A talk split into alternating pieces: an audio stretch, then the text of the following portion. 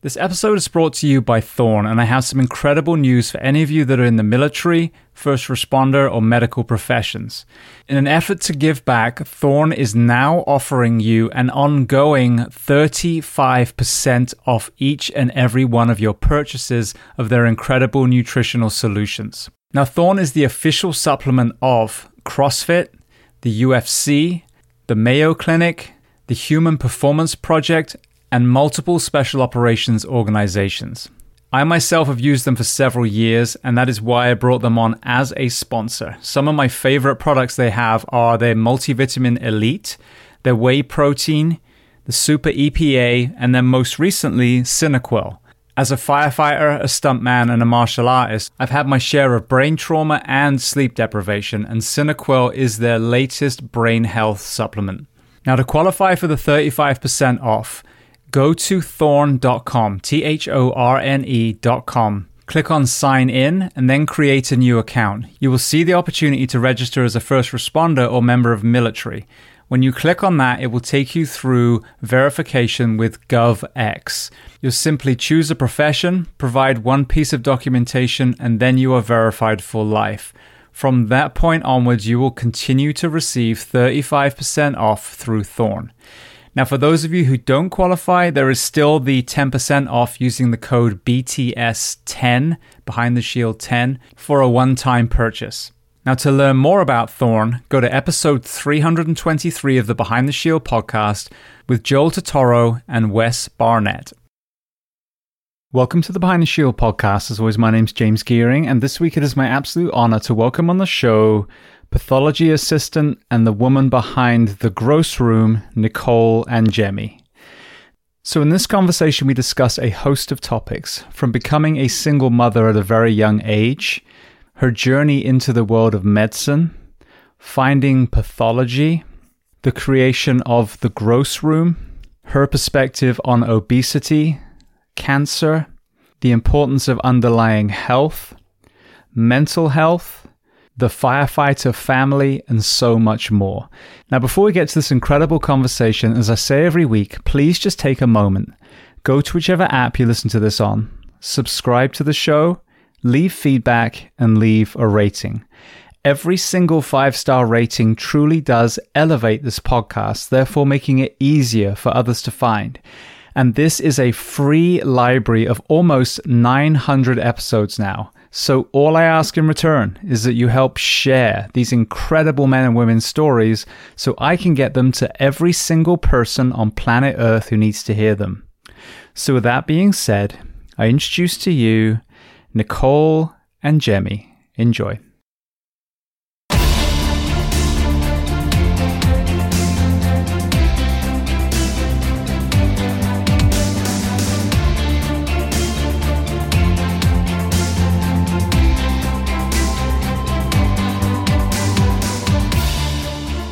Well, Nicole, I want to start by saying, firstly, thank you to Amy Loughren, who was on the show. The Good Nurse was the documentary about her life, um, and she was the one that turned me on to all of your work. So I want to thank her first. And then I also want to welcome you to the Behind the Shield podcast today.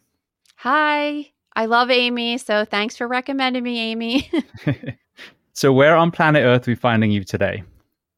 I am in New Jersey, right outside of Philadelphia. So I would love to start at the very beginning of your actual timeline. So tell me where you were born and tell me a little bit about your family dynamic, what your parents did, how many siblings. Okay, so I was born in 1979 in New Jersey and at a hospital in Woodbury, New Jersey, actually. I have parents, Beth and Lou, who are awesome. I love them.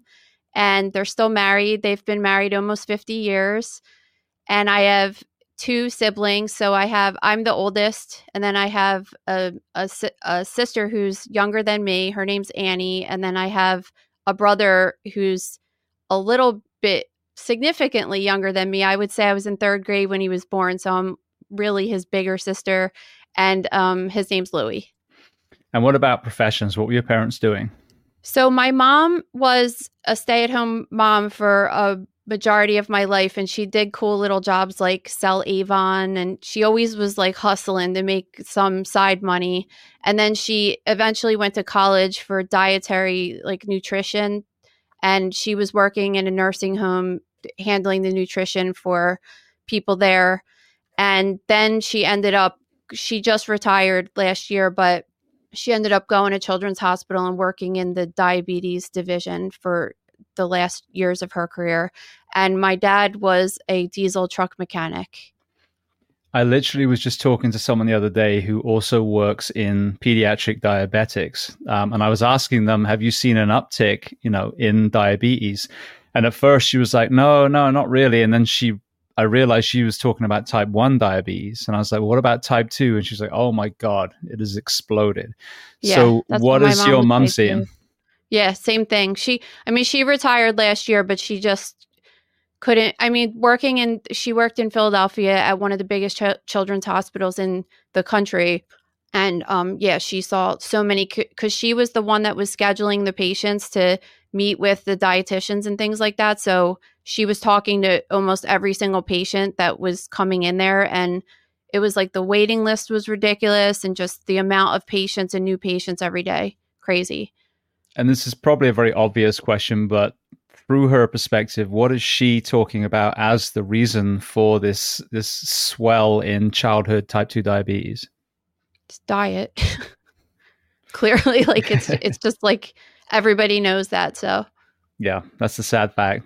Um, yeah, yeah I, I, saw. Uh, I mean, it went around the internet for a while, but it was I forget now, but it was one of the soda companies, and they were, you know, if you bought their soda, then there would be a contribution to the American Diabetes Society, and I'm like, or you could just oh not buy God. the soda. Yeah, I, I, I really try. They always say that at the pediatrician's office when I bring my kids. What are the kids drinking? It's like a, it's a big thing, and I'm, I'm always like, well, the, my one kid is obsessed with like seltzer water, but it's, it doesn't have sugar in it. It's just fizzy water. Um, which I'm not sure if that's great to be drinking all day either, but the pediatrician seems to be okay with it. So good. Yeah. My son, I, I just completely lucked out. When he was little, he didn't like soda because of the bubbles. He used to say it was spiky when he was young. and uh, so, so, to this day, he doesn't drink soda. He drinks juice, which, you know, we're aware of the sugar of some of that. But uh, yeah, no soda, which is a, a blessing for a parent. Yeah, we let our kids drink soda. We we say they could have it when we're on vacation and on their birthdays and holidays. So, and they do take us up on that. It'll be Christmas Eve and they'll say, "Can I have a can of Coke?" And I'm like, "Sure, go ahead." It, it everything in moderation is fine. And I feel like with kids if you tell them you can't have this, they're going to go over their friend's house and like shove it in their face all the time. So, I try to give them a little bit of the bad stuff sometimes. I saw that same exact thing when I came to America when it comes to alcohol in Europe, you know, more so in the you know the Mediterranean, but in the UK as well, we're exposed to alcohol when we're little. Like I grew up having watered down wine, you know, on Sundays sometimes with meals, and and there wasn't a big stigma about it. Now it's alcohol is not great, we all know that, but you weren't held back. And so yes, you see, you know, excessive drinking in UK pubs, but you don't see the the you know keg stands and the beer pong and all the things because we've just always done it. It's not a novelty. Then you come here and we've held our kids back and try to stigmatize it, and then all of a sudden they get to college age and now they're just binge drinking and doing shots, and it's a very different culture than than Europe. Yeah, my daughter went. My older daughter, she went to um, France as an exchange student, and she was only 17 when she went and they drank they were allowed we had to give them permission to drink wine on the trip and all this stuff and or maybe she was 18 i don't know. But um yeah she said the culture over there was just like no big deal. Teenagers drink all the time whatever. Yeah. Now what about with your mom and the nursing home? Did you ever go with her to visit? Did that give you any sort of kind of introduction to the medical side that you ended up pursuing I went there and visited her a bunch, but never never really saw the medical side. Just went right into the kitchen area where she worked. Her office was outside of the kitchen there. And that was kind of uh, I, I really didn't get any interest until I started going to college. That's how I really got introduced to the whole world. Now, what about you know? Obviously, you you have a certain style. You know, you and your husband are both head to toe in tattoos, which I'm I love seeing a firefighter with tattoos. I can't stand the demonization of that. That someone's gonna stop mid rescue and be like, "You can't save me. You've got tattoos on yeah, your neck." Yeah, exactly. but what about that whole kind of vibe? Was that something that you found earlier, or was that later in life? Oh no, I had the majority of my tattoos bef- before uh, the internet even came out. um, I started getting them when I was 15, and by the time I was 21, I had most of them that I have now. I haven't really gotten too many more since then. So, what about career aspirations then? Were you thinking about the world that you found yourself in when you were in school age, or was there something else? No, um, I I was actually I I always examine this all the time because I was horrible in school. I hated school. I did poorly. I had bad grades. I was in what were called like special ed classes at the time. I never really thought that I was smart. Um, and I just wasn't into school. And I dropped out of school when I was 16, out of high school. And it wasn't until I uh, I had a daughter when I was in ninth grade and that was when I was like, I have to go to school and get a career and get a job because I have a kid and I have to get health insurance for her. Because back then, there was no such thing as like Obamacare or whatever. It was just like, you're beat, you don't have health insurance. And so when I was younger, people ask me that all the time like did you want to be this when you grow up i actually can't even think of saying anything when i was a kid that i thought that i was going to do when i grew up which is weird but I, I just don't know. But I started school and I thought like I'm going to go to school to be a nurse because a couple of my cousins were nurses and I knew that they went to school only for to get an RN 2 or 3 years and then they they ended up graduating and getting a good job with benefits and stuff. So I said, "Well, I guess I'll just go do that." I had I didn't even know what a nurse did or anything. I just was like, "I'm going to go to school and, and be a nurse and get a job." I was cuz I hated school so I thought, what's the quickest path for me to go to college and get a decent paying job? That was my goal when I started school. But then that was how I got introduced into the lab.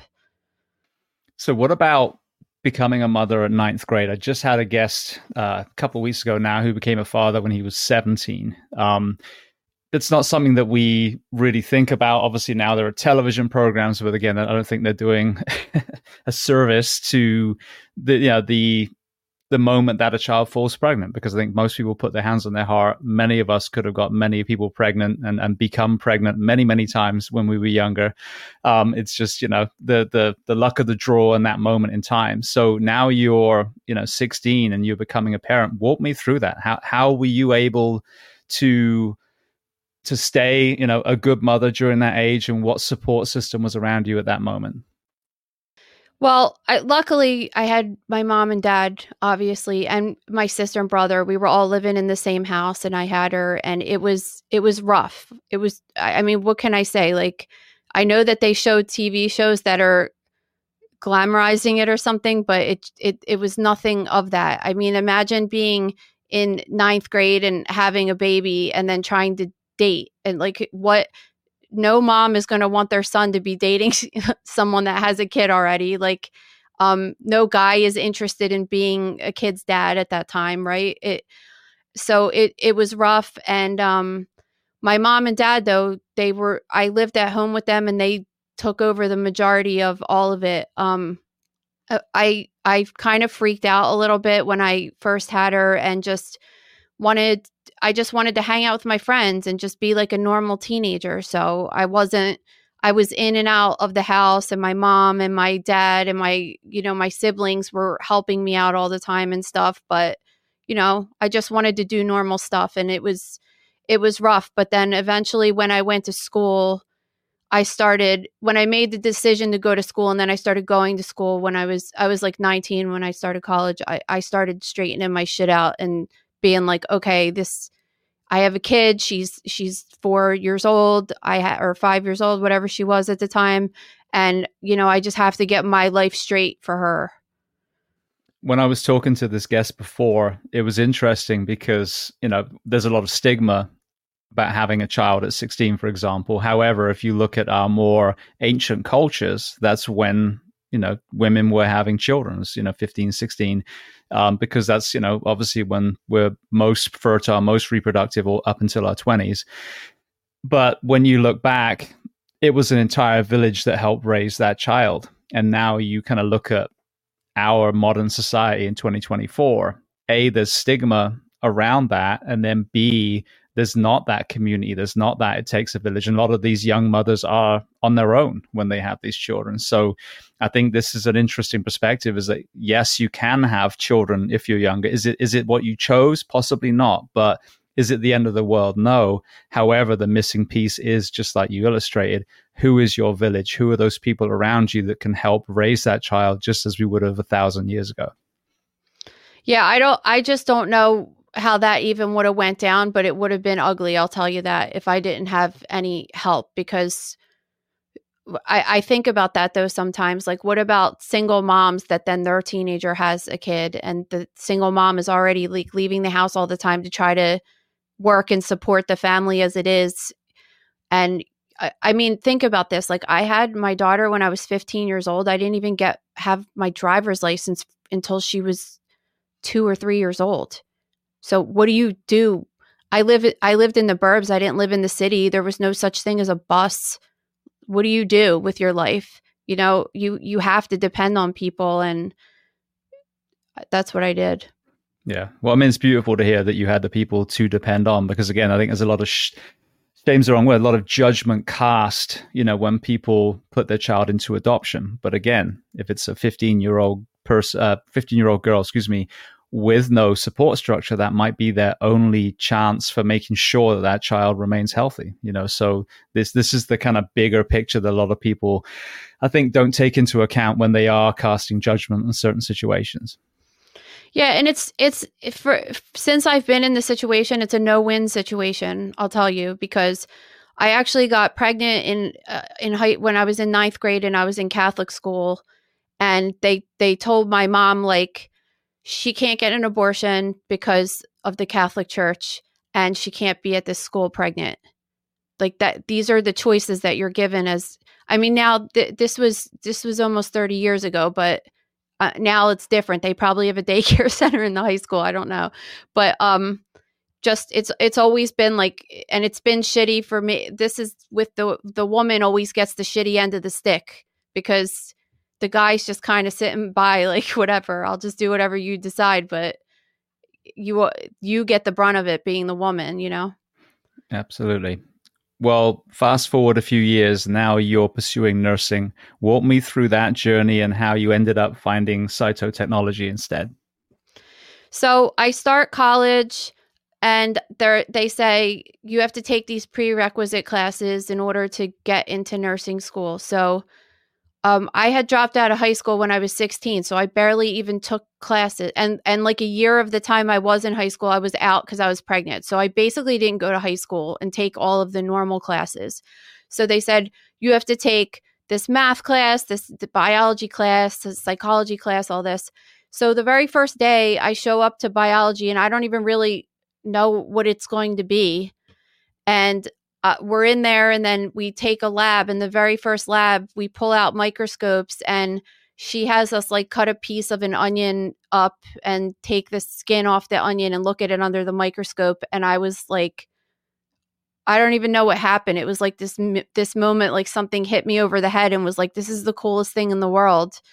And um within i think the first week i went up to my teacher and said is there a way i could get a job like looking in the microscope and she so happened to be a lab scientist at like a hospital lab scientist she was a microbiologist and she was like oh yeah and introduced me to that whole world that i didn't even know existed and of course this was in the late 90s or early 2000s there was no i mean there might have been google or the internet but I, I didn't really know about it then. The internet was kind of like a joke when I was a teenager. Like, um, we would we would make fun of people that said they went on the internet because you would hear these stories on like Jerry Springer show or something about people meeting someone on the internet and something happening with them. So we didn't really take it seriously as like a tool that we could use to help our our lives. So I didn't know anything about the lab until that moment and then the next semester I was like I'm I'm out of nursing. I have no interest in being a nurse. Like I want to be a scientist. So then I moved forward from there. So where did that take you? And then I heard you talking about this on Dr. Drew. What was the the moment that happened that turned you more towards the pathology side? So I from there I went um I I decided first they they had a program at the school called medical lab technologist or MLT or technician which is when you do the you know when you get your blood taken that's the person that does your blood work at the lab and I was first in that and then once I started getting towards 2 and 3 years I was at Camden County College it was just like local community college I I thought like I could do this more. I feel like I want more of this for some reason. Like I'm not I'm almost done and I I I could do more. So then I looked into Jefferson, which is where I went for cytotech and I I went over there, graduated there and got my bachelor's as a cytotech, which is there it was looking at cells under the microscope so we would look at pap smears and stuff and it's a more specialized lab technician so you got paid a little bit more too which was a bonus being a single mom and everything and I got hired out of school at the hospital and worked there for a couple years. And I would go in every day wearing nice clothes and a white coat. And I would sit at a cubicle most of the day and just look at slides. And then once in a while, I would go up on the floor and do needle biopsies. So sometimes, if someone has a mass or something in their thyroid, they stick a needle in it and pull out some cells to look at it just because it's it's like a less invasive procedure than getting surgery and getting cut open. And I would assist with those procedures too. And one day I was working eh, eh, sitting at my cubicle and I heard this this huge commotion out in the hallway and all these people. So you know we were all friends and I went on the hallway and was like what's up and everybody was freaking out because there was this horrible smell in the hallway and I went out there and was kind of investigating to see what it was because it just was the nasty like this funky smell that I never smelled before um, it didn't smell like poop. It didn't smell like pee. It just was really nasty. And I uh, obviously I was like curious what it was.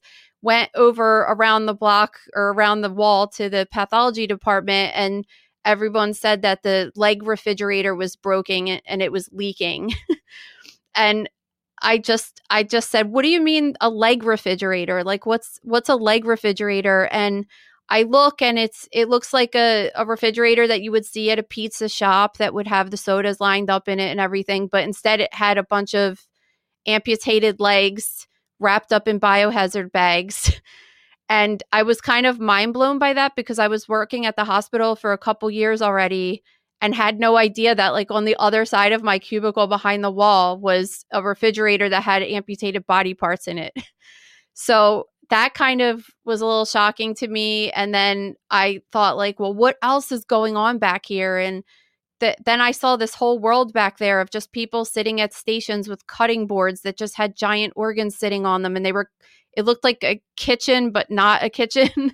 um, and and I got so curious about that, and then all of a sudden I got kind of bored with the microscope stuff after going over there and seeing what was going on in that department. So that room that I walked into was called the gross room, which is where you look at gross pathology. It's it's really called that actually, the gross room. And um yeah, that's where you know, anytime you get anything removed from your body in the hospital, it goes to that lab to get examined. And I thought, okay, I need to come work over here now. I laughed when I heard you telling that story. The reason being, I grew up on a farm. My dad was a veterinary surgeon, and uh, he would keep all kinds of things. You know, sometimes he'd bury it and just dig it up and get the bones for, you know, for skeletons to study, and other times, you know, it was pathology.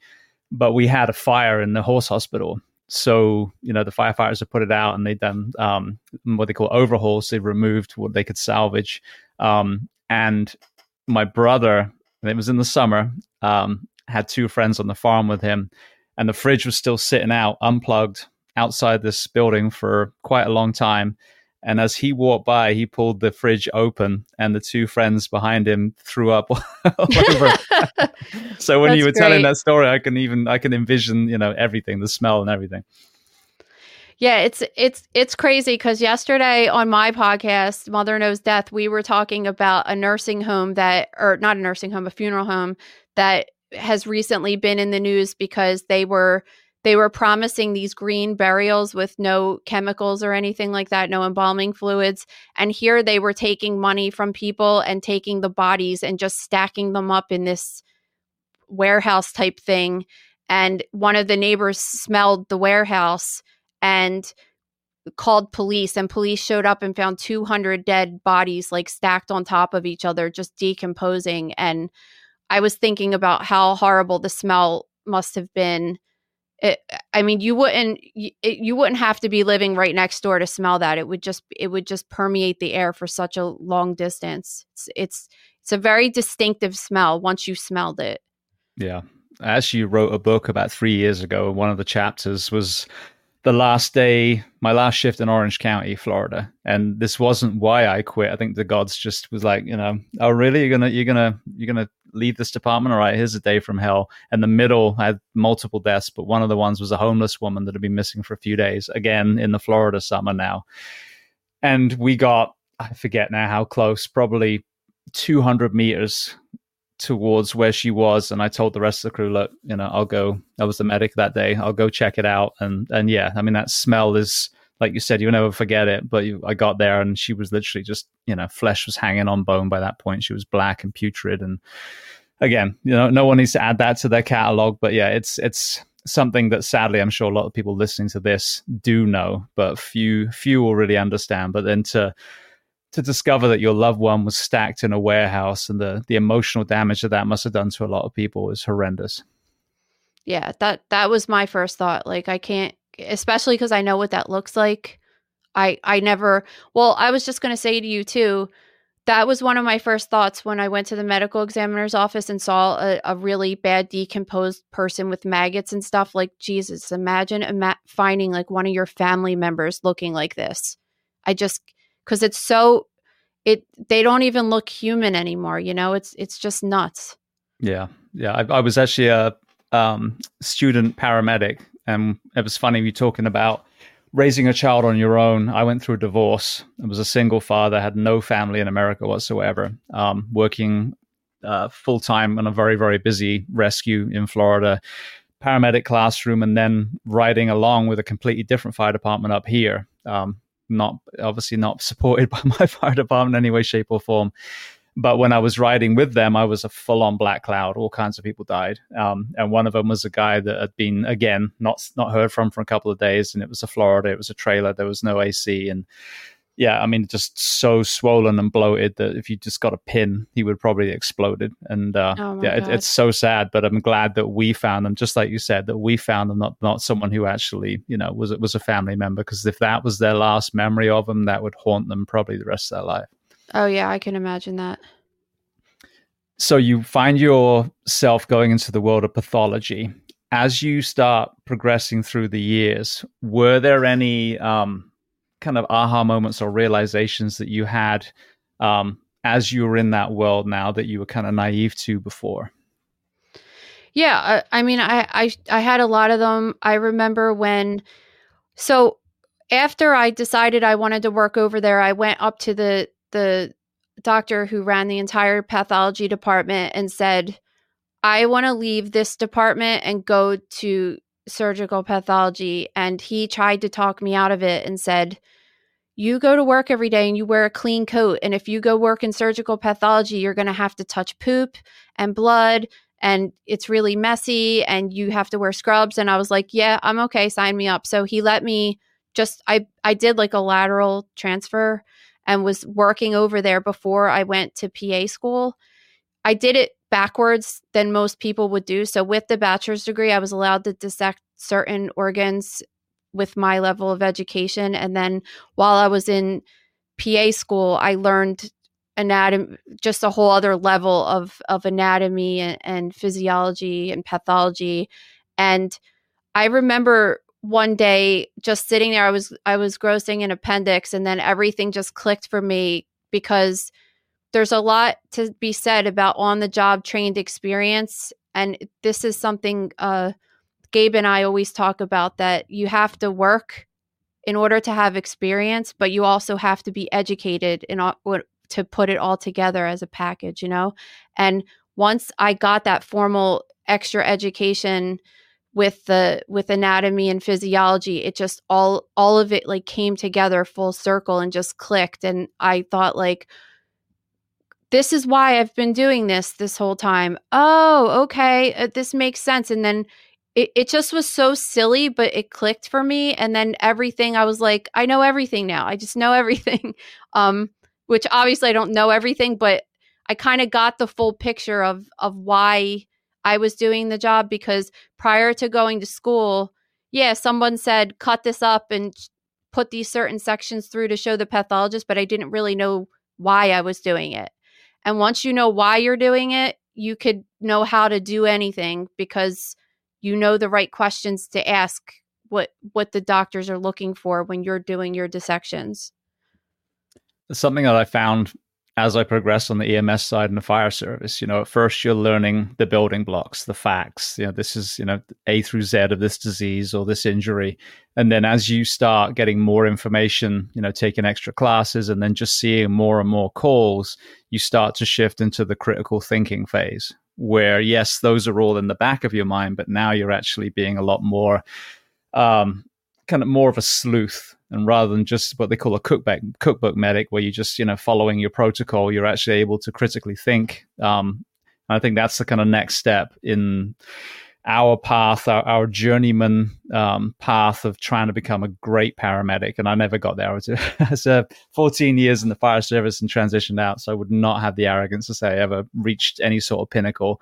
But it was a, a real shift when just like you said all that knowledge kind of went into a mixing bowl and your brain would just kind of spit out the right answers even without you thinking about it because now you'd had enough ingredients to make good decisions. Yeah i mean and i saw that because i taught residents for for years there afterwards and you could see the difference between one, ones that got it and ones that didn't get it. It would people just didn't understand how to put what they were learning in school to practical work and that's the key that's the key to life with with anything with with medicine with firefighting. It's it's the key is to put it all together. Well i want to dive into the world of pathology but before we do when did you meet gabe? I met gabe when i was in pa school my second year of pa school 2008 okay so now you at, have the world at of wawa. Oh, well, okay I, I jumped in then. So please tell me more. How where how was romance sparked in Wawa? So um I was on my way to the medical examiner's act office actually in in West Philly or one of my West Philly rotations that um, we we did the medical examiner and children's hospital and Penn were all around there so we my my classmates and I were over in West Philly for a while and I was on my way to pick up one of my classmates so we can go to West Philly. And I decided that I was going to stop in Wawa really quick and get a coffee on my way there. And I went in and I saw Gabe in there. Um, and I didn't talk to, I would never talk to someone. so, um, I just acted cool and was getting my coffee. And then he started talking to me. And we ended up talking outside of the Wawa for like an hour and a half or something crazy. And the whole time, my friend was like waiting for me to pick her up to bring her to school. And I just totally blew her off and didn't even. and she was late that day too. So I didn't even tell her, like, yo, I'm talking to this guy or whatever. And um, I got in the car and picked her up. And I just was so happy. Like, I, I just knew I, I'm like the kind of person I just knew that I was going to be with him. And um, from the fir- the very first day and she was happy she's like one of my best friends and she was happy for me so she wasn't she wasn't mad that that I totally blew her off that day. That's so good to hear. I just did a post. Um, my wife and I just hit uh, 11 years of being together um, about a month ago. And the, the reason I put the post was just to kind of instill some hope. I was 38 when I met her, you know, and been, as I mentioned before, divorced, single dad, etc., etc. But when I met her, it was the same thing. And ironically, it's a funny story. She, we did the whole match.com thing, and she said she was going to watch a band. So I brought a friend along with me, thinking she was already going out with some friends. She wasn't. So the three of us went on our first date. Oh my God, that's friend. so funny. but it was. But you know, we we were talking, and then basically, I never stopped seeing her after that. So I love hearing that kind of love at first sight, you know, story because it does happen. You, I think you just got to meet the right person at the right time in your life. Yeah, I mean, I don't know if he would say the same thing. Um, we it was rough. It was rough with him for a couple years. I think, and that this is this would be something that you would have to talk with him about. But I was always, I would say that I was always on board with um with saying that, and it took a while for us to get our groove, but it's it's been just awesome. Our um tenth wedding anniversary is actually this weekend. Beautiful. Well, congratulations. Thanks. so you have this pathology route. Gabe has obviously, you know, my route, the first responder route. Um, different kinds of trauma, different kinds of exposure. What have been your comparisons, not only just on the job, but also dealing with the things that you see for a living? I think I think that we're able to understand each other on that uh, respect because he sees a lot of work that would go to the medical examiner's office and especially working in um, the rescue company and the squad company they they go to all sorts of car accidents people jumping off the bridge decomposed bodies being found people dying in fires. So he sees a lot of of the similar stuff that i have seen. So we're able to talk about that um, all the time but it's just there's a there's just a lot to talk about because you're working you're you're all working at a place as a team to try to accomplish a task. So there's a lot of similarities between between that and and really the task getting done has to do with the people being trained well and also there's all other factors too like having good work ethic and good uh, camaraderie between the people that work together and good morale at the institution that you're working at. So we we talk about that kind of stuff all the time and we have a lot in common when it comes to that. And what about within your profession culturally? Is there is there a discussion of mental health, emotional health in the world of pathology? No. I would say I would say not I mean maybe there is now. I haven't worked at the hospital full time in a couple of years, but no, it's not and especially I had a hard time dealing with that a little bit cuz when I was in PA school, I I had to spend a summer at the medical examiner's office and not only did the school not really prepare me for what I was about to go see, but just being there it it I couldn't even imagine really working there the rest of my life because I thought it was so it was so sad and depressing. Um working in the hospital, I I do autopsies on people all the time and some of them are young, some of them are babies and some of them are are a fetus, mom had a miscarriage, horrible situations, but I feel like all the ones that you do in the hospital are medical and there's that's kind of like a god nothing you can do about it kind of thing. Whereas the medical examiner just you just see like the most horrible parts of society and what people do to each other and what people do to themselves. And it i i could imagine that people that work in that particular field their whole life eh, that that might be a lot to deal with. But even in the hospital, I saw horrible, horrible cases of just young people getting diagnosed with horrible cancer, like knowing that they're going to die from this cancer. And the autopsies, like I said, you would get a, a father of three that was 40 years old that just died from some weird infection. And he comes downstairs and open up the body bag and he's like still wearing his Eagles t shirt. And you think, like, God, this guy could have been my husband or this guy could have been my brother or something, you know, that sort of thing. But we just kind of do it and block, block it all out. That's all we do. Well, we even do that within our profession. And it's, it's sad because this last year, 2023, I saw a lot of people struggling. I think it's, you know, all the things, but also the ripple effects of the pandemic and all the shutdowns and isolation but I swear to God, the theme of 2024 is back into firefighter cancer again. And I had a the wife of a firefighter and one of his brothers in his department um, had been diagnosed with cancer, and he was going to come on the show. and uh, you know he he we went back and forth and he's like yeah i'm not feeling so good today and i just got a message the other day that that he's in an induced coma and may or may not come out of it now and this is probably someone younger than me you know and so you know when we talk about oh it's it's you know it's, it's the work of god there's nothing we can do about it there's some time when god you know these poor infants that die of you know leukemia and those kind of things i think it's it's harder to find the origin you know, the, the the cause but when you look at my profession it's glaring what is killing a lot of our men and women. We can't save them all, but the sleep deprivation and the carcinogens and all the other elements that contribute to our Ill, Ill health does steal first responder lives way, way sooner than they should have gone.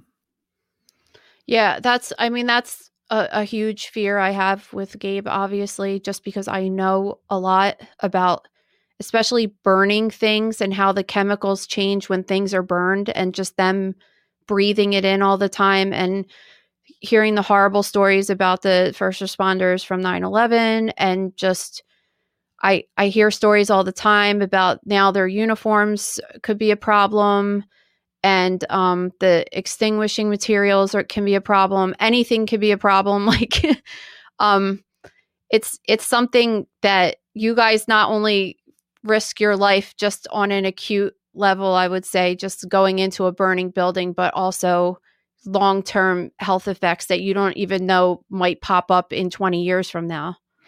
Yeah, and even the shift work. I think the, the World Health Organization and other groups are identifying it as a carcinogen. You know, so this is the other side of the coin. You've got these exposures, but then we're breaking down their immune system. They're breaking down the ability to deal with these exposures as well. So it's like a double edged sword. Yeah, and I mean my husband's department works on 24 hours on and then 3 days off, 24 hours on, but then they also have the opportunity for a 12-hour overtime shift in between that. And yeah, I mean th- there's nights that he comes home it's always the night before we're supposed to go on like a giant road trip where he's supposed to drive 10 hours or something um and he just comes home and he's like i you know he wears that the whoop thing. And um he'll just be like look like it, it, registered that he took a half hour nap in in a 24 hour period. That's just it's not good.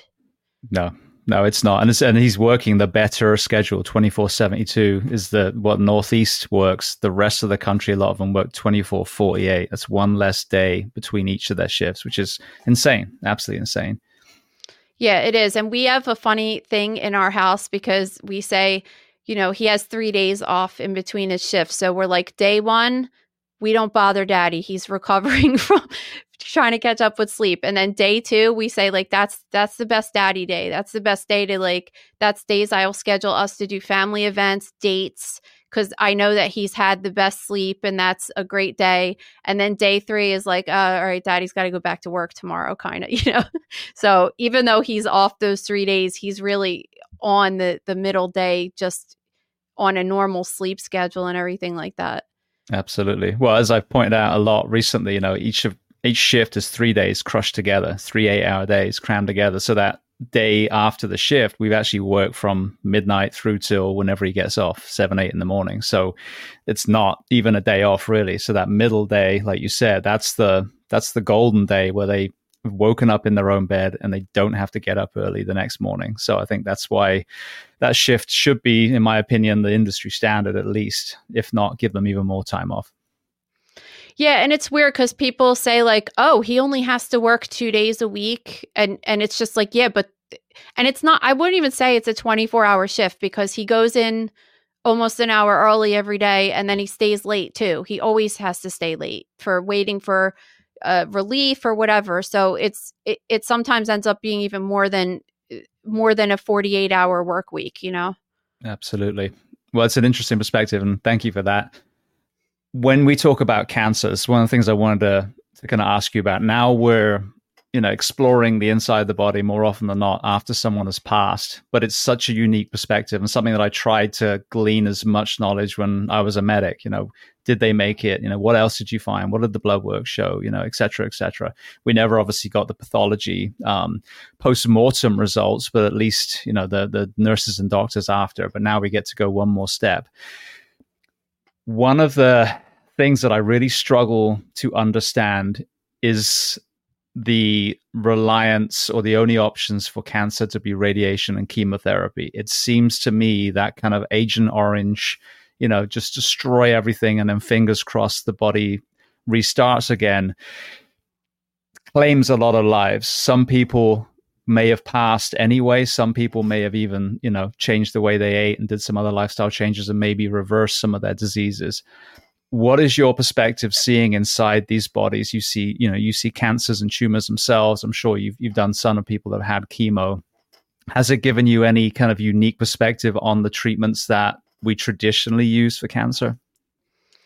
Yeah, I mean, I there's certain if so for example, my grandma got diagnosed with gallbladder cancer and when she went in to get her surgery and everything like that, they determined that she had stage three gallbladder cancer and possibly even stage four. Like it was, it, it was bad. And from my perspective, it was, she was going to die from that. And I was shocked when I went with her. She wanted me to go to the oncology appointments, and I went with her, and they were like, "Oh, we're going to try you on chemo, and you're going to get you're going to get really sick, but it's it's going to do this and it's going to do that." And I remember going out to the car to my mom and saying, I don't think that she should do that. I think she should just be comfortable until she dies because I look at it like I know how these biliary cancers work. They're very aggressive. You're not getting rid of this. And why do you want to feel like shit the last couple months of your life? Uh, and so but I said, and I kind of explained this to my grandmom and said, you could, it's your life. You could do what you want to do. So she goes, well, how about I try it? And then if I don't like it, I won't do it. And she tried it and she was like deathly ill and was like, I will never put that into my body again. Like, let me just, let me just die in peace, kind of. Right. And so from my perspective, I, there's certain cancers that I would say, like, hell no, let me just let me just if you could surgically remove this or make me comfortable give me a stent or whatever so i'm not in acute pain but let me just finish my life and go on with it. But then i've seen other positive effects of it like one of our uh, one of the coworkers at the hospital her dad got diagnosed with stage 3 colon cancer. He had the tumor resected and then he got chemo and whatever chemo they gave him wasn't that bad um, so he he was able to go to work. He was a little tired, but he never like lost his hair and wasn't nauseous all the time and stuff. And I mean, he's still alive, and this has been almost 20 years later, and got to live a, a great life and see his grandkids grow and everything like that. So, um, I definitely think like chemo is just in that big lump of like the pharmaceutical company. Let's just throw drugs on the problem instead of trying to just figure it out. Like with my grandma, I just was mind blown that they were even trying to give her hope. I, I guess at the same time, though, if you're a person that has cancer, you don't want to be told, like, hey, this is it for you, you're dead, you know? Um, but I thought that they were kind of giving her false hope. And my mom, too, because my mom has two other sisters. So we all went out to the car, and I was like, Mom, she's going to die from this. Like, you need to start being prepared for this. Whereas my aunts were like, no, the oncology doctor said she has a chance. And, and I'm like, she, no, she, I've never seen that, you know, what, what we see all the time. Um, so the, it's just, for me, it's on like a case by case basis according to what cancer you have, you know? Well, I believe, you know, again, like we were talking about children with diabetes, I think, you know, a lot of these adult cancers are accelerated, initiated by environmental elements. I mean, I think if you look back um, at more ancient humans, you know, I doubt a lot of people 300 years ago were dropping dead of breast cancer, you know, women in their 30s and 40s. So identifying whatever is is increasing the likelihood of getting cancer is also an important part of this conversation. Yet it seems to be you know 5ks purple beads and you know chemo. So trying to unpack what is it that's creating so much disease the same as we do in the fire service the carcinogens the sleep etc needs to be said as well. With all of these you know um, postmortems and, and, and insights that you have now have you noticed a correlation with a lot of the people that have cancer with other diseases within their body or obesity or, or any element like that? I will say that every single every single time we would get an autopsy in the hospital, the resident would come up to me and say, like, hey, we have an autopsy today. And my first question is, are they obese? Because it just, when you hear of a 56 year old person dying, it's usually that's one of the that's one of the things that we would see all the time is obesity related stuff. Not to say that we didn't get the the 96 pound 80 year old lady that that I could pick up with my hands like th- that happens too. But the majority of people that I would see younger deaths um especially are are due to obesity. Now believe it or not we don't do a ton of autopsies on people that have cancer um so I not that I haven't done a lot of them but it's not as common as you would think because in most cases, if a person has stage four cancer and they're dying from that cancer, they'll ask the family, like, hey, do you want to get an autopsy? And the family says no, because they know why their their family member's dying. So luckily I got to work in a in an edu- an academic institution where we would be able to sometimes ask the family if we could do the autopsy because the person had like a weird cancer or they wanted to look at how the treatment worked. But um you just you don't see a, a whole lot of it all the time because family members are the ones that drive the autopsies in the hospital and they usually know why their family members dead. What about during the the time where COVID was at its height? Were you exposed to a lot of autopsies then? No, I only did a few because I only do weekend like a per diem thing now with autopsies. I did a few when it was in that weird time period of um I would say after Christmas 2019 to to St. Patrick's Day 2020 when it was like something weird's going on in China all these people like the buzz happening. And um one of my friends actually who's also a PA is from China and she just said like I've been talking to my mom and my brother like something's weird over there you know d- just heads up. And i did do an autopsy on someone right towards the when the lockdowns were happening and stuff that had like crazy looking lungs and everything. And i was like that's weird. Um and just you know no extra precautions or anything and then they shut down doing any autopsies like that for uh, for a while afterwards unless it was absolutely necessary but they weren't doing them for for months afterwards because that's another situation where even though it was kind of lauded as heresy, like how dare you suggest that? The reality was, through a medical profession's eyes, that it was an opportunistic disease that was killing people with pre existing medical conditions. So, again, when you bring back in obesity, diabetes, hypertension, that was a massive precursor and arguably preventable element of human health that then, when you add in this virus, was causing death rather than survival. Oh, yeah. I, I 100% believe that. I mean, I personally didn't see that doing autopsies just because like I said they weren't they weren't being performed during that time, but I I know that that is that was one of the things that you would say, okay, what are the comorbidities associated with this and not to say that there's not the the one-off person here or there that seem was seemingly like completely healthy, normal weight, g- prior awesome blood work, all that kind of stuff that died from that infection. But for the most part, yeah. I mean, and also one of my things too is that it's not even obesity. Well, obesity is definitely a comorbidity factor for COVID, but also cigarette smoking is too. And they don't even, I, I don't even hear them ever talk about that on the news that that increases the risk of you having serious eh, side effects of COVID so much. And so if you took away the obesity and you took away the the cigarette smoking, it would be a nothing, really. But eh, nobody wants to address the real problems, you know. No. Well, I think what's so maddening, and I've and when when COVID hit, I ended up putting an extra episode a week and bringing on all these great minds, everyone from doctors and nurses to strength and conditioning coaches and nutritionists, people that could give actionable information while people were told to stay at home and uh, you know get fast food delivered to their house and alcohol and watch Tiger King, and not um, and not go to the gym either. Don't, exactly, because it was closed, that, yeah. and the beaches yeah. were closed. Um, and so now, as we emerge, my thing has been all right, you know, it was clearly never about health. And, and the reason I say that is not political because health of the nation is not politics. It's, it's, you know, compassion and community.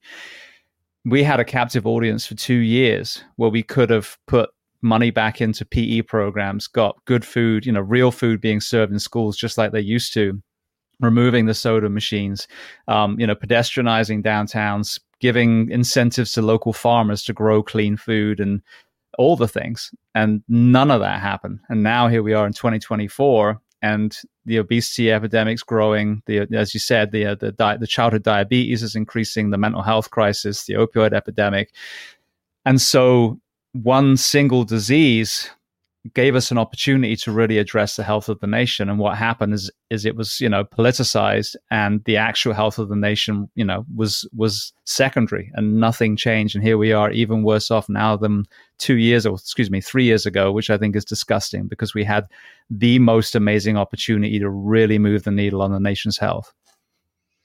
Yeah. And when you th- sit there and you think about, okay, when, why are these things increasing? Diabetes, cancers in younger people, obesity. I mean, just think about when you went to school when you were a little kid. How many how many kids did you hear had diabetes? How many kids did were obese? Just no, think about a long that. time ago. So, so yeah, exactly, exactly. But I sit there and think like, well, what was what happened in my childhood that's different than than my kids' childhood, or what's their their time period? And it's like, my mom cook dinner every single night and then once maybe twice a month on a Friday night we would get either Chinese food or pizza. Like one pizza for our entire family, you know? Um we drank water out of a faucet. There was no such thing as bottled water, which that needs to be addressed because the the plastics with the food and with the drinks are an issue. No matter what anybody says, I think that that's a big contributing factor and um the, just the choices and now it's like i could go on doordash and order from 150 different restaurants just from my house. It's so insane. And i try to cook for i cook for my family almost every single night of the week because i'm trying to like bring it back and and not using even prepackaged stuff like cooking from scratch and stuff for us. But and I pack my kids lunch so I like fortunately I could do that every day but it's it's just the over processed foods and and the way that it's it's kind of being pushed on you like that it's it's nuts yeah well and this is what I think we struggle with. I mean, you see the end stage. You know, your husband sees the end stage. I saw the end stage, and I I always remember comparing coaching in the gym. You know, where where I teach, and being a paramedic. You know, when I coach, I try and stop people from getting in the back of an ambulance, so, you know, prolonging it at least. When I'm, you know, in uniform, then you call me when you're having your worst day, when it's almost too late or mostly too late for people. So, you know, there are certain professions that we see behind the curtain. We see the reality. You know, you can tell me that big is beautiful and, you know, any conversation about weight loss is fat shaming. Well, there's nothing beautiful about me sticking a tube down your throat when you're 42 years old and trying to defibrillate you and then you know leaving you there for the coroner. It's it's horrendous and you should have lived twice as long as you did.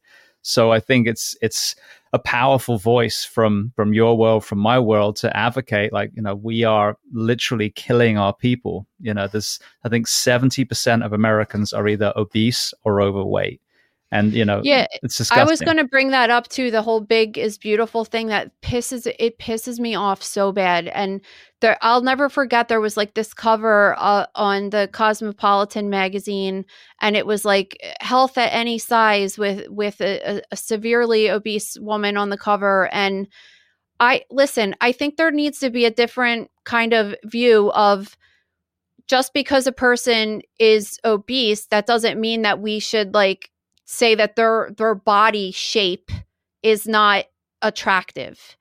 We're not talking about that. We're talking about healthy like visceral fat, the the fat that covers your organs. That's what I'm talking about is not healthy. When you're when you gain weight, the more and more weight you gain, you not only get fat on your belly, but when you cut someone open inside, if I could look at a person right away just the inside of their body and tell you if they're obese or not because their organs look more yellow because there's a lot more fat. and think about your heart trying to beat and then you putting a giant fat sweater around it. Like it just doesn't move as much as it should and it doesn't work as well as it should. And on top of that, you can get your your heart enlarges and there's just so many different things that could go wrong as a result of obesity and I I think it's completely irresponsible. I just saw some TikTok video the other day of some doctor saying that it was completely okay to be obese and people shouldn't say anything about it. And I'm like, you you're you're sick for saying that shit. You want to get these TikTok views and stuff and I'm like it's it's so messed up. And any person that works in EMS or in the hospital pathology whatever, you know that that that's not true. It's and it's and it's crazy because so most of the morgues that I've either interned at or worked at have uh, especially the one that I worked at for so many years was like an old school morgue made in the 1950s or whatever that had a, a, a gurney on it. The autopsy table was for an average sized person. Now, every single new morgue that I've seen that's getting made has bariatric morgue tables because people are getting bigger. If you go into waiting rooms at doctors' offices, do you notice that they have these like extra large, weird, wide chairs now? They're not like normal chairs. Well, the wheelchairs too. I mean, I always remember that, you know, when I first came to America, but certainly as I progressed through my career, you put a, know, normal person, I say normal, I mean the the the size that they would be if they ate well and they were active on the average hospital wheelchair, it almost looks like a comedy. It looks like, you know, when people go on a on a road trip and they take a picture in front of those those massive yeah. chairs. That's what mm-hmm. it looks like. And that's what's so sad is that's almost a standard wheelchair now. And you know, I've had literally, I've had patients that were basically a thousand pounds that were the pancake on the bed that people revel at in some of these ooh ah documentaries. Now, we a lot of us have had those over and over and over again, and, and that was my biggest one. But I've had you know multiple people that were five, six hundred pounds.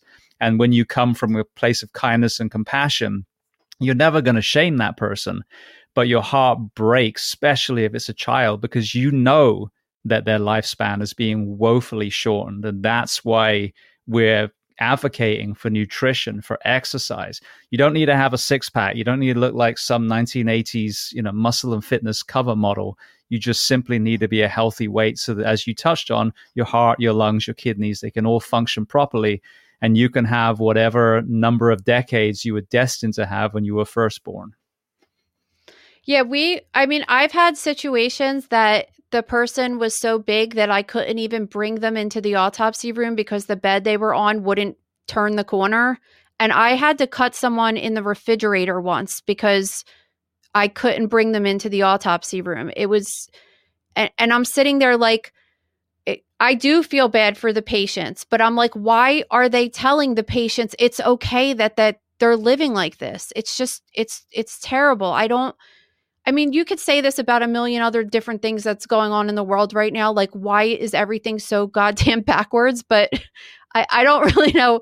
I don't really know what to what to say. I just could say what I see from my perspective. I mean, I get hate mail and nasty gram all the time saying that I don't I I am idolizing thinness and all this th- these buzzwords these people use and uh, whatever. Like I, I could just sit there and say, at least I know that, that that's what I see and that's that's really what I believe. Yeah. Well, we've been so programmed, um, you know, all of us. I mean, modern society, we have screens. You know, there are companies, and I, have talked about this recently. There are companies that I would argue are headed by sociopaths, and the reason I say that is the only way that you can sleep at night knowing that your cigarettes or your fast food or your soda or your pharmaceuticals um, which are killing literally millions of people around the world. The only way you can sleep is you've got to be mentally unwell. That's it. You a normal person would not be able to sleep. They'd be like, "We can't sell these anymore. They're they're killing people. You know, our opioids, our cigarettes, etc., etc." But people are being bombarded just simply so that some people can become millionaires. That's it. And so we are swimming upstream. So it's not anything other than trying to go back to how we lived 100 years ago before all this. There was no chemicals on our foods. There were no hormones, antibiotics in our animals.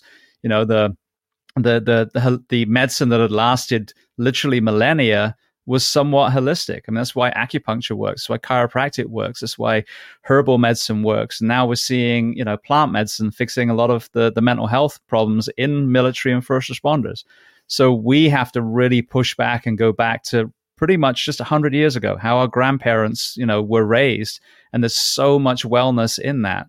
But if we, you know, turn our backs because we haven't even questioned the way that we have been programmed through our screens that you need this stuff and you need you know this fast food and you're going to be a dancing model if you drink this can of coke then you know understand that you're part of the problem you know if you're pushing against something that simply is going to improve the health of the nation you are part of the problem. Yeah i agree. It's it it's really disturbing to me like that where things are going and it that they're that we're just not admitting like clearly this is the problem. And it's you could say the same things about deaths. It was like everyone seemed to care so much about all the people dying from covid but what about all the people that have been dying from cigarettes for years and years and years and it's not just like lung cancer it's all of the comorbidities associated with it cardiovascular disease and i i mean just that alone we've lost way way more people from eh, tobacco alone than than COVID ever. Same with opioids and everything like that. And it's just like funny how they just want to address certain issues and not other issues. Yeah. Well, just to underline it, how many news stations had that death ticker in the bottom corner that was just t- turning over, turning over with the COVID deaths? Where's that now? Where's yeah, that with the deaths on the road? Ex- exactly. And it that always annoyed the shit out of me too because I think like you you work as in the EMS field so you see dead people every single day of your life probably, right? And working in in the hospital and pathology in the morgue, you people die every single day at the hospital and it just it, but nobody really knows about that. Like if I came home every day and was like, "Mom, I saw six dead people today." th- then she'd be like, "Oh wow, six people died at the hospital today. I didn't, I wouldn't thought that much." And you know, people, it's not on normal people's minds. So when they see all these deaths coming in, it freaks them out. And you're like, you are aware that people die every day, right? Like millions of people every single day, all over the place. Like it's happening. Yeah. Well, one of the funniest things, and again, not funny, haha, but just just complete um scaremongering really was all the footage of oh there are patients in the hallways waiting for beds and i'm like that's every fucking day and then like this is not now you're paying attention you never seem to give a shit before and now yeah. if you go back to all the urban cities there will still be paramedics and emts holding the wall with stretchers trying to get their patient a bed so it fitted that narrative for a moment and then the moment they changed to something else they were like ah you know we're good now doctors and nurses yeah. we don't care about them anymore you know you know, yeah. they're not heroes anymore in this building. Fuck them. yeah, no, exactly. So fickle. But, and we officially scared the shit out of everyone, and like all of the, the the negative health effects that just will happen from that with people just not going to the doctor anymore and and everything. It's just it's just terrible. Absolutely. Well, you became part of the solution obviously i mean your work in itself but also you you just decided to actually start putting some things out online which i think is amazing because again you're educating people on you know all the things from from the mental health and suicides through to you know the diseases that we've discussed so what made you start you know your instagram platform and then kind of lead me through the creation of your um the the gross room as well so i started um I I just was seeing these autopsies and they were they were just so cool. I wanted to share like my findings with with other people that might be equally as interested. And I started a website that was like iheartautopsy.com. It was a blog. And um I was doing that for a little while and a couple people like I would tell the doctors at the hospital to look at it and stuff, but how was I going to get anybody to look at my blog, right? um so then my husband he suggested that I start making the posts a little bit smaller and putting them on Instagram. And I didn't even know what Instagram was cuz I I'm just kind of like anti-social media kind of person, believe it or not.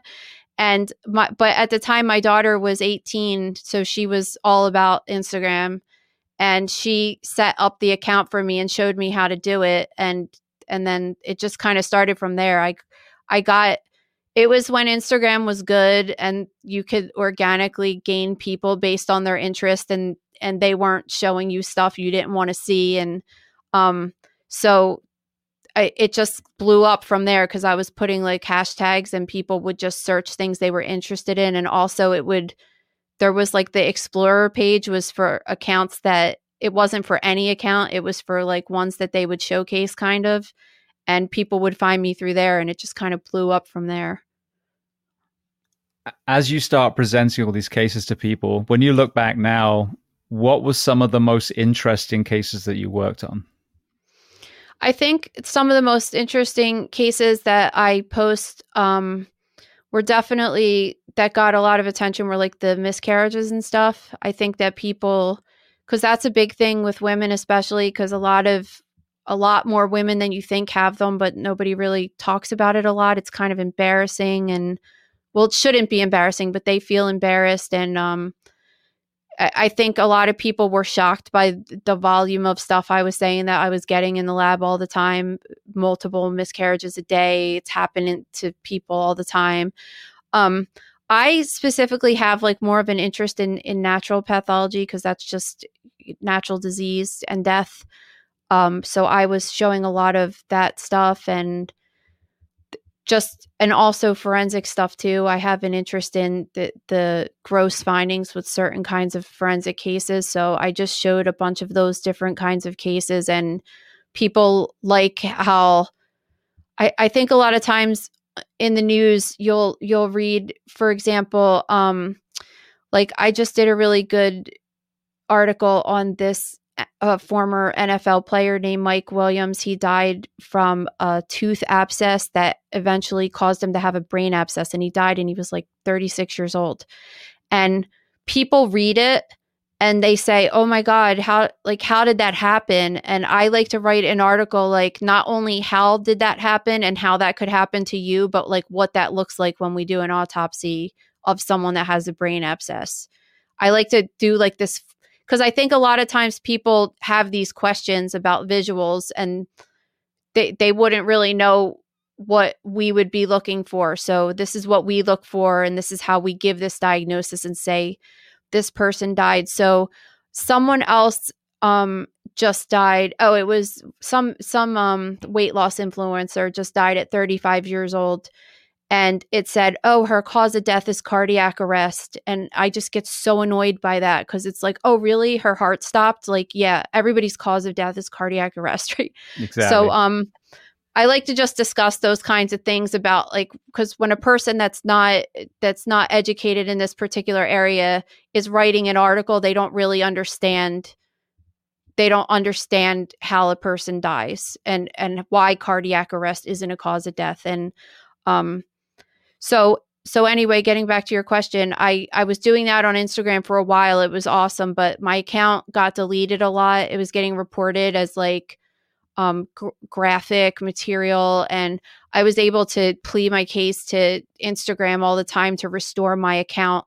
But it recent like during COVID, just things changed a lot because of the censorship stuff, and I I always kind of like pretty much stay away from COVID because I don't think it's like the only thing happening in the world and the only thing happening in medicine because it's not. So I I just am like, eh, I'll leave that up to other people. I don't care. There's like a million other things going on with people's health besides COVID. Um, so but it just things just got censored during that time period. And I decided that I was going to start my own website called The Gross Room. Um, so I didn't have to worry about because on Instagram, I couldn't show nipples, so I couldn't even show like what breast cancer looks like on a person. It's ridiculous. Can't show penis, anus, vulva, like just huge things that pathology occurs in these organs. And just I was limited by how many how much text I could put in a post. Now I could write a, an article as long as I want with as many pictures as I want, as graphic pictures as I want, and I don't have somebody threatening me that that, that they're going to take down my account. And now Instagram's got to the point where I can't post anything that has to do with hurting anyone or homicide. I can't post anything that has to do with self harm or suicide. And it's like, why can't we talk about this stuff? This stuff is happening. I'm not showing people glamorized getting murdered, but I'm showing what happens when someone does get murdered and how maybe you could avoid that happening to you or just it's education. It's it's not it's not a sensationalism of, of murder. Well especially with the self-harm. Like you said murder you know that's someone else coming into your world and you may or may not be able to prevent that. But when it comes to the conversations on like you said self-harm cutting you know addiction suicide i've noticed that. You have to do like stupid little you know asterisks and exclamation marks to to in the word suicide you know and it's like this is the very thing that we're trying to get people to talk about. And you've literally created an environment where you've cancelled any conversation on mental health. So I, I, hope that instagram eventually will will start to loosen that back up again because you know yeah if i mean we now know you know ai can create transcripts. If someone's saying oh why don't you just kill yourself? Of clearly that's hate speech. But if you're talking about suicide in, in a open, compassionate, community based way and trying to educate people and open doors, that's a completely different thing. But they just kind of tar with the same brush, which has created the n- complete opposite environment of what we actually need, especially for our young people. Yeah. And in the gross room, when I write posts about suicide now, especially, there'll be p- members of my group that will write like i tried to kill myself a couple years ago and this is how i got help and then someone will say like thank you for telling me that because i'm going through that right now. It's like an open forum of discussion whereas social media right now is just complete just trolls. It, it's just constant comments of people that would never say anything to you in real life never confront you and just eh, being like aggressive behind their screen or something and they, they don't even necessarily mean to put it towards you but that's the environment that's created on there now Absolutely. Well, I want to be mindful of your time. I know we've got 15 minutes left. Before we go to where everyone can find all of the things that you have out there, there's a couple of things I want to pull out from what you said before, again, through a pathology lens. The first thing you talked about miscarriages. Now, I don't have data, but it seems like a lot of my men and women, you know, my brothers and sisters in uniform, struggle with fertility and seem to struggle even with with miscarriages too. So firstly, is is are we seeing nationally an increase in that? And have you even been kind of exposed to any statistics when it comes to that? I don't know statistic wise, and I can't say. I think a lot of it is, again, you have all of these environmental factors that are different now. Um, but just talking to like real life, talking to someone like my mom, like my mom went through a couple miscarriages before she had us. And she seems to think that like this has been going on a long time but like you just didn't talk about it back then. It was it was like a hush hush thing. But like she would have killed my father if he told one of his friends that she had a miscarriage kind of thing you know? Yeah. so now where, whereas now you're saying like one of your friends is saying his wife had a miscarriage it's like so a lot of it is just like culturally there's more awareness to it and try, more normalization of it I don't know if there's anything else to it. I do think I've I've known a couple uh, women that I've worked with over the years that have gone for fertility treatment, and some of them I feel it was really valid. They were really having a hard time for years getting pregnant, and but some of them I I was like, "Yo, you've been trying for like six months. Like, relax." Because again, my my mom is an example of someone that couldn't get pregnant for a couple years, but she ended up naturally having three children and she had two miscarriages or something but which she's okay with talking about now by the way. Um but but yeah so it could be a combination of like environmental factors and stuff and just also just awareness of it. Now the other side of that you know the kind of almost shame that comes with a loss what did i do wrong? Um i think one of the conversations that seems to be lost is the body's incredible innate ability to heal itself, innate ability to know when something is right and something is wrong. With some of these ma- miscarried fetuses, did they more often than not seem healthy, or was did you were you ever able to find a reason why possibly they were aborted by the body? Yeah, so I I mean that's what I always try to tell a mom that that had a miscarriage is just this is this is like a good thing that this happened cuz your body your body most of the time does not reject something that that is good like that. so it's rejecting this fetus because there's something wrong with this fetus and you don't want to deal with having this fetus born into a baby that's going to have problems for the rest of their life. So it's it's like nature's way of of getting rid of something that that didn't go right. And yes, most of the time they would say that the that an, a miscarried fetus is because of a genetic anomaly. We do send in some cases send the tissue to for genetics to see if if they could find something. And again that only tests for x amount of genetic diseases not every single genetic disease that exists. So just because it's negative doesn't mean that the fetus didn't have a genetic disease there are these like rare times too where there's something the fetus is completely healthy but there's something wrong with the placenta. It didn't form right. A blood clot got behind the placenta.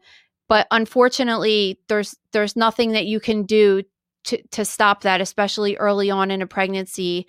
If someone starts having a, a clot behind their placenta when they're 10 weeks pregnant i mean I, I don't even know how you would go in and, and fix that. And it sucks because the baby's fine but the but the that the or the fetus is fine but the placenta is not um but yeah, we, we, uh, you see a whole bunch of different things. Like we we get mi- late term miscarriages, thirty five weeks and stuff. It it just it it could have so many different factors to do with it. Yeah, well, thank you. I think that's an important you know perspective because you know for most people it's just quote unquote you know a, a natural abortion, uh, miscarriage. Um, but again, if we're not painting the picture that the body knows what it's you know knows what it's doing these parents are left with with like i said with guilt and shame like what do we do wrong? You know it must have been you know the, the round of golf i played or whatever the hell it was you know instead of trusting the fact that as you said you know the body will will let you know. And when when the baby's healthy the body will will go full term. So you know give yourself some grace.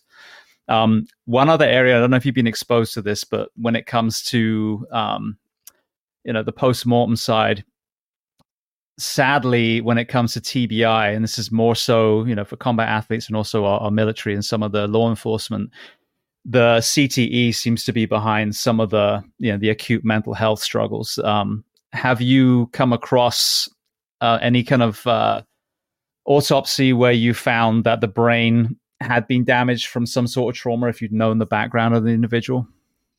Yeah, we used to do a lot. Um, we were associated with a, a neuro hospital, so we would do a lot of just brain only autopsies for research and and things like that. And um, not, I didn't specifically work on any cases of CTE, and especially I feel like in the past ten years, it's been getting more and more recognition where it wasn't even a thing. Like when I was in PA school, I I didn't even learn about well. I won't say that. We we learned about like boxing trauma that you know that we would see in boxers and dementia that you would see in boxers which is probably now what would be considered to be CTE but that was only like 15 years ago I went to PA school or whatever so um it's it's a new and upcoming topic and I think it's really really important. I actually vent with my husband about this all the time with these football players that they're like getting these young in my opinion young kids that they're taking advantage of and just throwing a lot of money at them and like not caring what their life is going to be like when they're in their 30s and retire from football and they have severe brain damage and CTE can cause you to go completely nuts at the end of your life and just psychosis and not being an, a nice person to your family, dementia. There, it's a lot to consider when you want to put yourself in a career where you know you're getting repeated head trauma. Absolutely. Well, it's an important conversation. I think if you watch the Aaron Hernandez documentary, you know, I think they found that at the end of his, and that was obviously a, a homicide. And then Junior Seau, I think, was another one. It was a suicide, but he shot himself in the chest, knowing that it was something in his in his mind that was was creating that. So we have a responsibility as parents, as coaches, as you know, members of schools to minimize the impact. You can have you know so many elements of a football game without constant head trauma and the same with our young martial artists too. Like you know if you're going to become a fighter at certainly some point you're going to have to get hit in the head but what can we do to minimize that in the gym as well? So these are and then again our military you know the practicing the breaching. Again how can we look at that and, and minimize the amount of exposure to concussive force that you're going to get in uniform? So these are really really important conversations. Yeah, there was also a wrestler. I think his name was Chris ben- Benet or yeah, Benoit. Um, Does that sound yeah, right? Benoit. Yeah, yeah, he um he killed his, I believe, his wife and his child. Um, and same thing. They they found that that he potentially had CTE. We actually just went to um over Christmas time. We went to Key West and we visited the Ernest Hemingway house and on the way home, we were watching a documentary about his life and everything. And I'm like, I think that he had it too, honestly, because he had multiple situations where he had uh, head trauma from being first in the military, but then he was in a plane accident. He had like all of these different times that he had a, a traumatic brain injury. And then towards the end of his life, I mean, he was also an alcoholic, but aside from that, he was having psychosis at the end of his life and hearing voices and and things like that. And um th- i totally that was my first thought was that he had cte yeah.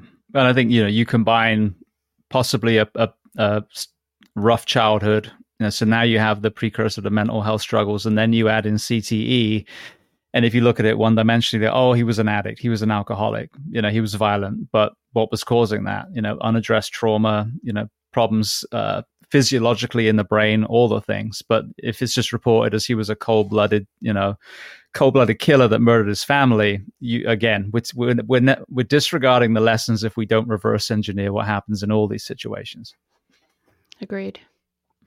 So I know we're running out of time here. So where can people find uh, the Gross Room, find your Instagram profile and your podcast as well?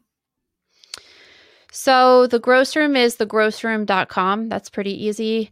And that that that I my website's like my I'm so proud of it. I just it's it's like a cool place that I would have liked to go to when I was learning about all of this stuff. um and I post every single day lots of cases lots of articles and just uh, it's a great group of people and they and we all can have discussions on there normal not instagram like um so that's my website. My podcast is called Mother Knows Death, and I do that with my daughter. That's where the Mother Knows Death comes from. um, and that Instagram is at Mother Knows Death.